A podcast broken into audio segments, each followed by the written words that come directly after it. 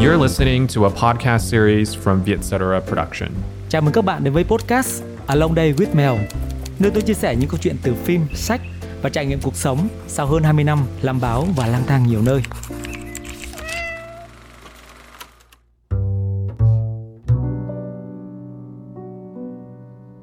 Âm nhạc là cách viết tắt của cảm xúc, hay âm nhạc là một bản nhạc của cuộc đời bạn. Người ta thường định nghĩa âm nhạc một cách ngắn gọn mà đầy đủ như vậy. Ngay từ khi xuất hiện, âm nhạc luôn tồn tại độc lập như lời ca và nốt nhạc, đánh thức thứ âm thanh dịu dàng và sâu lắng của đời sống con người. Âm nhạc mở cánh cửa của tâm hồn ta, nói thay ta những cảm xúc không thể nói nên lời. Như các nhà văn Haruki Murakami hay đạo diễn người Hồng Kông Vương Gia Vệ dùng âm nhạc để thể hiện nỗi lòng hay trạng thái tinh thần của nhân vật vậy. Với họ, âm nhạc đóng một vai trò cực kỳ quan trọng trong sự sáng tạo nghệ thuật, thậm chí là một nhân vật xuyên suốt trong tác phẩm của họ.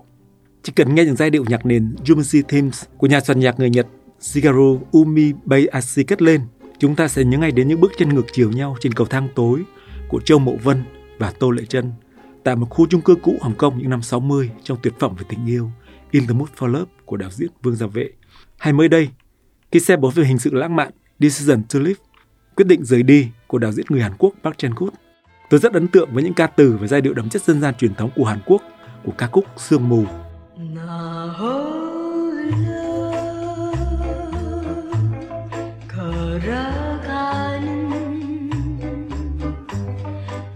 Đây là bài hát kinh điển của ca sĩ dân gian nổi tiếng người Hàn Quốc là Jung Hoon Si, được phát hành vào năm 1967, là một tuyệt phẩm kết hợp giữa giọng ca sương khói mơ màng của Jung Hoon Hee và giai điệu quyến luyến của nhà soạn nhạc Lee Bung Jo. Đạo diễn Park Chan Wook đã lấy cảm hứng từ ca khúc này để viết nên kịch bản bộ phim Quyết định rời đi và được ông sử dụng cực kỳ tinh tế trong bộ phim này, kết nối chặt chẽ với mối quan hệ vừa lãng mạn vừa tuyệt vọng giữa hai nhân vật chính của bộ phim. Tôi dẫn dắt hai ví dụ điển hình nhất về hiệu quả của việc sử dụng âm nhạc trong điện ảnh như trên để muốn nói rằng âm nhạc gắn liền với dòng chảy cuộc sống, với tình cảm của con người và có mối quan hệ mật thiết với loại nhiều loại hình nghệ thuật khác mà điện ảnh không là ngoại lệ. Điện ảnh được xem là bộ môn nghệ thuật thứ bảy, ra đời khá muộn và sau hơn 100 năm kể từ khi xuất hiện vào cuối thế kỷ 19, điện ảnh luôn đồng hành cùng âm nhạc. Một số bài hát trong phim có sự kết nối trực tiếp với cốt truyện, trong khi một số bài hát khác lại tự nó kể một câu chuyện độc lập và chỉ cần một giai điệu khơi gợi cảm xúc cho những thước phim. Đạo diễn Việt kiều nổi tiếng Trần Anh Hùng từng trả lời phỏng vấn tôi rằng âm nhạc không bao giờ minh họa cho phim. Âm nhạc được dùng để kể một câu chuyện song hành cùng với bộ phim. Nhạc chỉ đến khi cảm xúc đã chín rồi. Trong hai tập podcast lần này, tôi muốn mời các bạn cùng tìm hiểu về nguồn gốc ra đời và nghe lại những ca khúc nổi tiếng chứng những bộ phim từng gây tiếng vang của điện ảnh Việt Nam trong suốt 7 thập niên.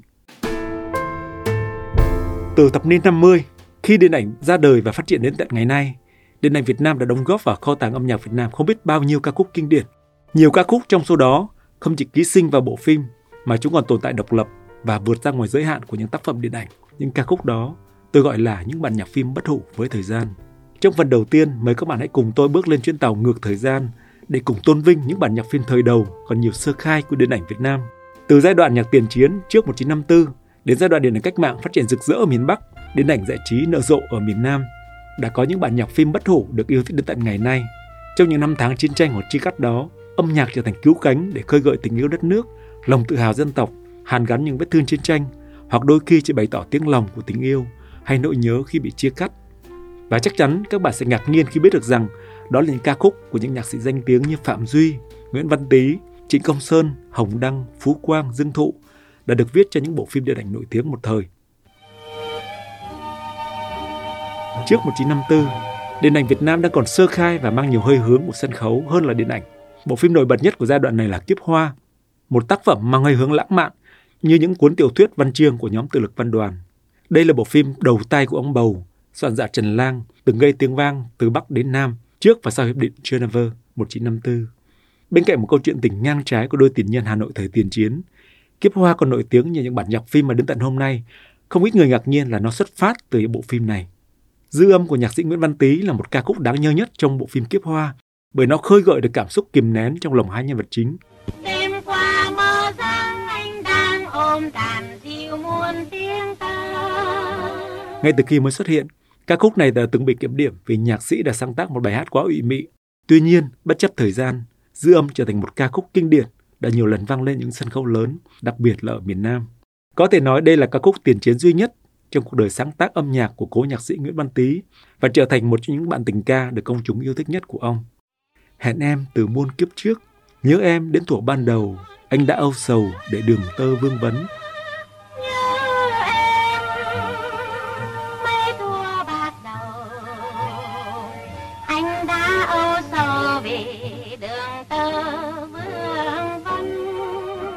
Ai có thể quên được giai điệu và lời ca này khi được cất lên? Nhất là khi nó được hai nữ diễn viên cải lương nổi tiếng của thời đó là Kim Xuân và Kim Trung hát trong bộ phim này với chất giọng đặc trưng hiếm thấy của người Việt Nam một thời chưa xa. Cũng trong kiếp hoa, còn có một ca khúc nổi tiếng nữa mà chắc chắn ai trong số chúng ta chỉ cần nghe qua giai điệu cất lên là có thể nhận ra ngay đó là bài hát gì. Nhưng ít ai biết rằng Cây đàn bỏ quên là ca khúc được nhạc sĩ Phạm Duy viết cho bộ phim lãng mạn thời tiền chiến đó. Phạm Duy là một trong những tượng đài của nền tân nhạc Việt Nam với một sự nghiệp âm nhạc đồ sộ, ngôi sao bắt đầu của nền âm nhạc Việt Nam, người nhạc sĩ lớn nhất của âm nhạc Việt Nam qua rất nhiều thế hệ. Ca sĩ Canh Ly đã từng nói về Phạm Duy như vậy.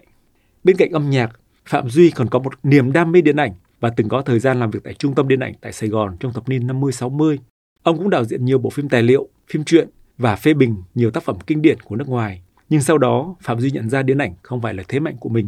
Dù vậy, ông vẫn cộng tác với điện ảnh qua những ca khúc chủ đề viết cho phim và không ít trong số đó đã trở thành những ca khúc bất hủ, tồn tại với thời gian. Trong số những bài hát được nhiều người yêu thích nhất Phạm Duy, bài hát được nhiều ca sĩ nổi tiếng trình bày lại nhất và được mến mộ nhất có thể nhắc đến là cây đàn bỏ quên với các giọng ca như là Tuấn Vũ, Tuấn Ngọc, Thái Châu, Quang Lê hoặc nhiều ca sĩ thế hệ sau này. Đây là bài hát được nhạc sĩ Phạm Duy sáng tác từ lúc còn rất trẻ với những trải nghiệm tình yêu đầu đời. Những bí mật thú vị đằng sau bài hát này đã được chín cố nhạc sĩ chia sẻ lại lúc ông còn sinh thời. Hôm xưa tôi đến nhà em, ra về mới nhớ rằng quên cây đàn. Hôm xưa tôi đến nhà em, ra về mới nhớ rằng quên quên cây đàn. Hai câu hát quen thuộc mở đầu dẫn dắt ta bước vào thế giới âm nhạc của Phạm Duy với một người nhạc sĩ, cây đàn có lẽ là thứ quan trọng nhất, là người bạn tri âm có phần tạo ra những ca khúc vượt thời gian. Vậy thì tại sao Phạm Duy lại bỏ quên cây đàn? Hãy lắng nghe lại ca khúc này một lần nữa và các bạn hãy tự đoán xem người con gái trong ca khúc này yêu Phạm Duy hay yêu tiếng đàn của ông nhé. Tôi ờ, làm cái bài cây đàn bỏ quên cái lúc 18 20 tuổi. Và tôi đã được một người yêu họ tặng một cái bông hoa để cái bông hoa ở trên cái đàn. Thế thì tôi phải tự hỏi là cô ấy yêu cây đàn hay là cô ấy yêu tôi? Bây giờ tôi già rồi tôi chắc là tôi không cần phải hỏi nữa. Nếu ở miền Bắc trước 1975, điện ảnh cách mạng giữ một vai trò trụ đạo, thì ở miền Nam, dòng phim giải trí lại lên ngôi với những giai thoại về các giai nhân tài tử hay những bản nhạc phim nổi tiếng. Trong 3 năm thực hiện dự án khảo cứu điện ảnh miền Nam trước 1975 với cuốn sách đã xuất bản là Người tình không chân dung, tôi đã tìm kiếm và lục lại hàng đống tư liệu gặp gỡ nhiều nhân vật nổi tiếng của thời đó để có thể phục dựng lại không khí của điện ảnh một thời. Và một trong những cách để phục dựng lại không khí của thời đó trong điện ảnh có lẽ chính là âm nhạc. Vào cuối thập niên 60, ở Sài Gòn nở rộ dòng phim du đãng với những bộ phim ăn khách như là Loan Mắt Nhung, Điệu Du Nước Mắt, Sang Lộ Không Đèn. Tôi nghĩ sự ảnh hưởng này có lẽ đến từ cái bộ phim Bố Già của Coppola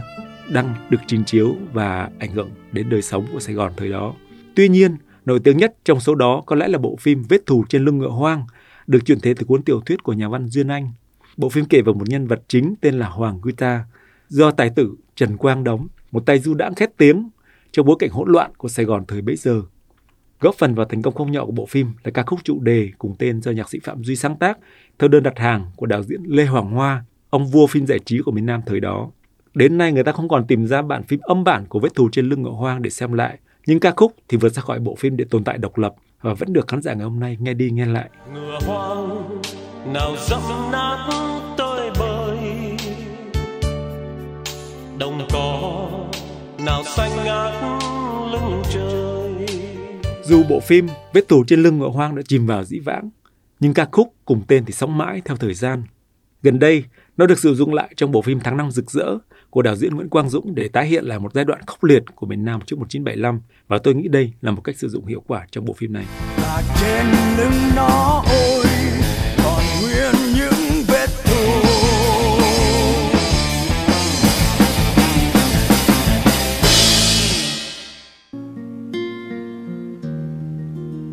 Sau giải phóng, Có nhiều đạo diễn miền Bắc vào Sài Gòn, lúc này đã đổi tên thành thành phố Hồ Chí Minh để khai thác đời sống của người dân miền Nam khi hòa bình lập lại. Tội lỗi cuối cùng, bộ phim kinh điển của đạo diễn nhân dân Trần Phương với diễn xuất của Phương Thanh trong vai hiền cá sấu, một nữ giang hồ làm lại cuộc đời có lẽ là tác phẩm thành công và gây tiếng vang hơn cả. Ngoài câu chuyện mang tính thời cuộc, hấp dẫn và diễn xuất của hai nghệ sĩ nổi tiếng của hai miền là Phương Thanh và Trần Quang, tội lỗi cuối cùng còn thành công vang dội nhờ ca khúc nhạc phim có tên là Đời gọi em biết bao lần của cố nhạc sĩ Trịnh Công Sơn. đời gọi em biết bao lần Nhạc sĩ Trịnh Công Sơn từng chia sẻ rằng khi xem bản nháp đầu tiên của bộ phim này, những nốt nhạc vang lên nhanh chóng trong đầu ông vì cảm xúc mà bộ phim mang lại. Và khi bộ phim khép lại, có lẽ ai từng xem bộ phim này đều khó có thể quên được những ca từ của bài hát kết nối chặt chẽ với câu chuyện phim như vậy. Đi về đâu hỡi em, khi trong lòng không chút nắng, giấc mơ đời xa vắng, bước chân không chờ ai đến, một mình em mãi lang thang. đi về đâu hỡi em khi trong lòng không chút nắng giấc mơ đời xa vắng bước chân không chờ ai đón Tội lỗi cuối cùng cũng thành công vang dội tại Liên hoan phim Việt Nam lần thứ 5 vào năm 1979. Trong đó có giải nữ diễn viên chính xuất sắc nhất cho nghệ sĩ nhân dân Phương Thanh và bài hát trong phim hay nhất cho cố nhạc sĩ Trịnh Công Sơn. Và đến nay, mỗi lần nhắc đến tội lỗi cuối cùng, người xem không thể không nhắc tới Đời em biết bao lần của Trịnh Công Sơn. giữa tâm hồn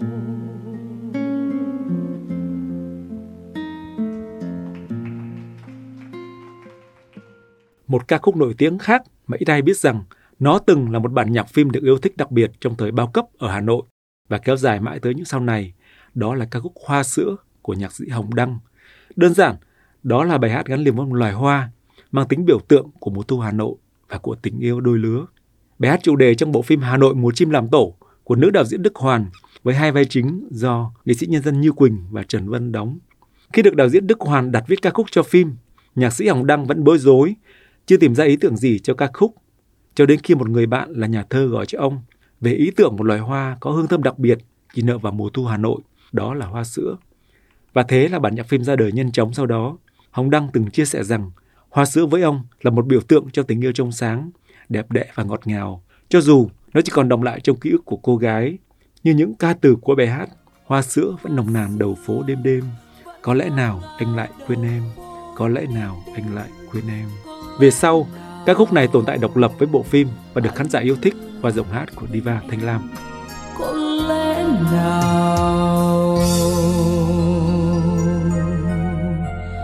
anh lại quên em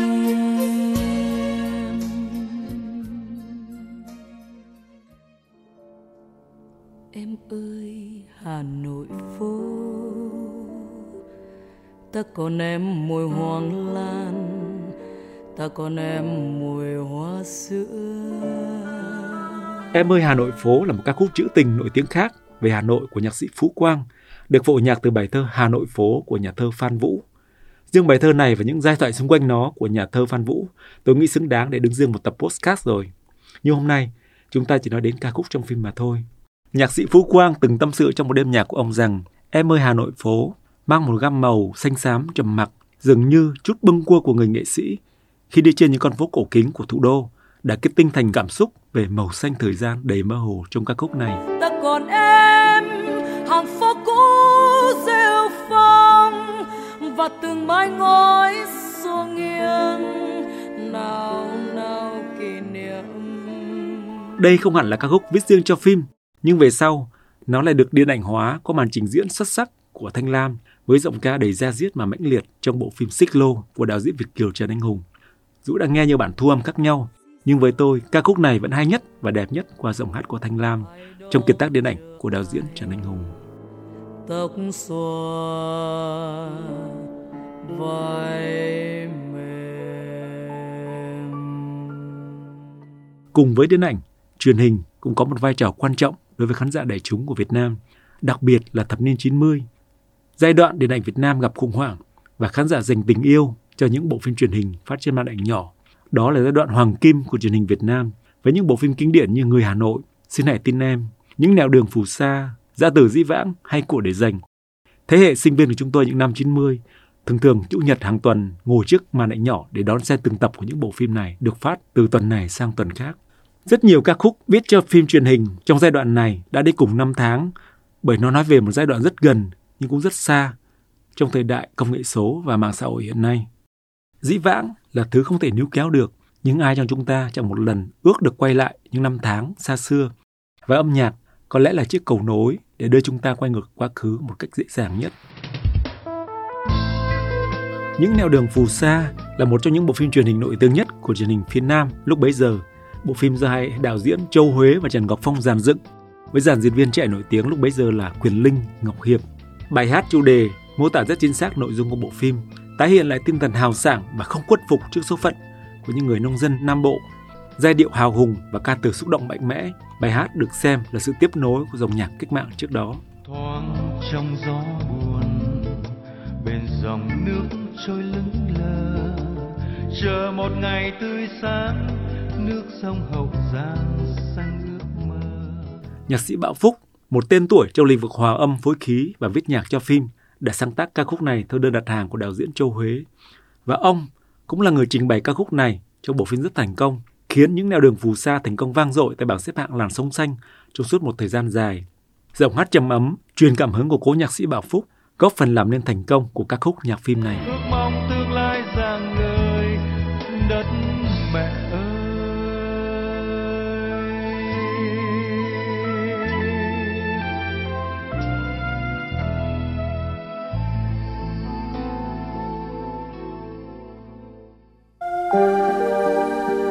Cùng thời điểm đó ở phía Bắc,